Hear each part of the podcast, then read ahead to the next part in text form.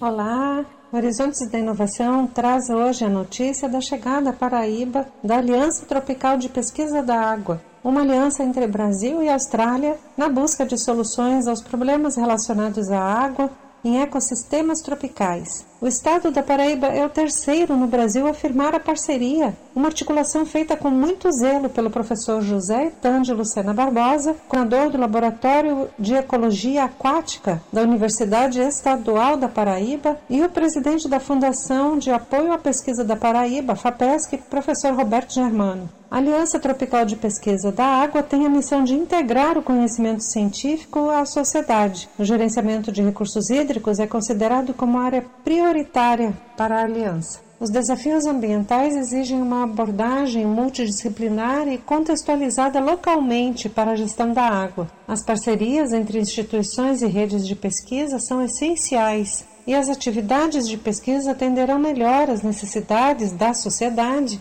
se estiverem vinculadas com a indústria, o governo e a sociedade civil. Na Paraíba, a aliança foi construída dentro dessa visão.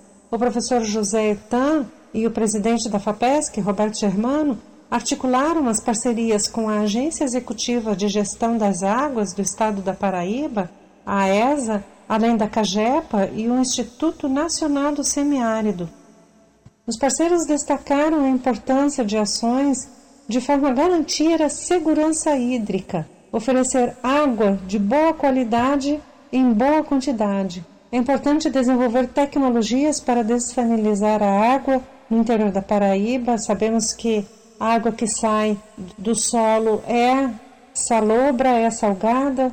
É, são necessárias estratégias para o uso sustentável da água, estratégias para o tratamento da água e assim estarão FAPESC, o EPB, a ESA, CAGEPA e o INSA, parceiros no Aliança Tropical de Pesquisa da Água, trabalhando pelo direito que as pessoas têm de ter água potável para consumo humano, para os animais, para a agricultura e o saneamento básico. Um abraço, até o próximo Horizontes da Inovação.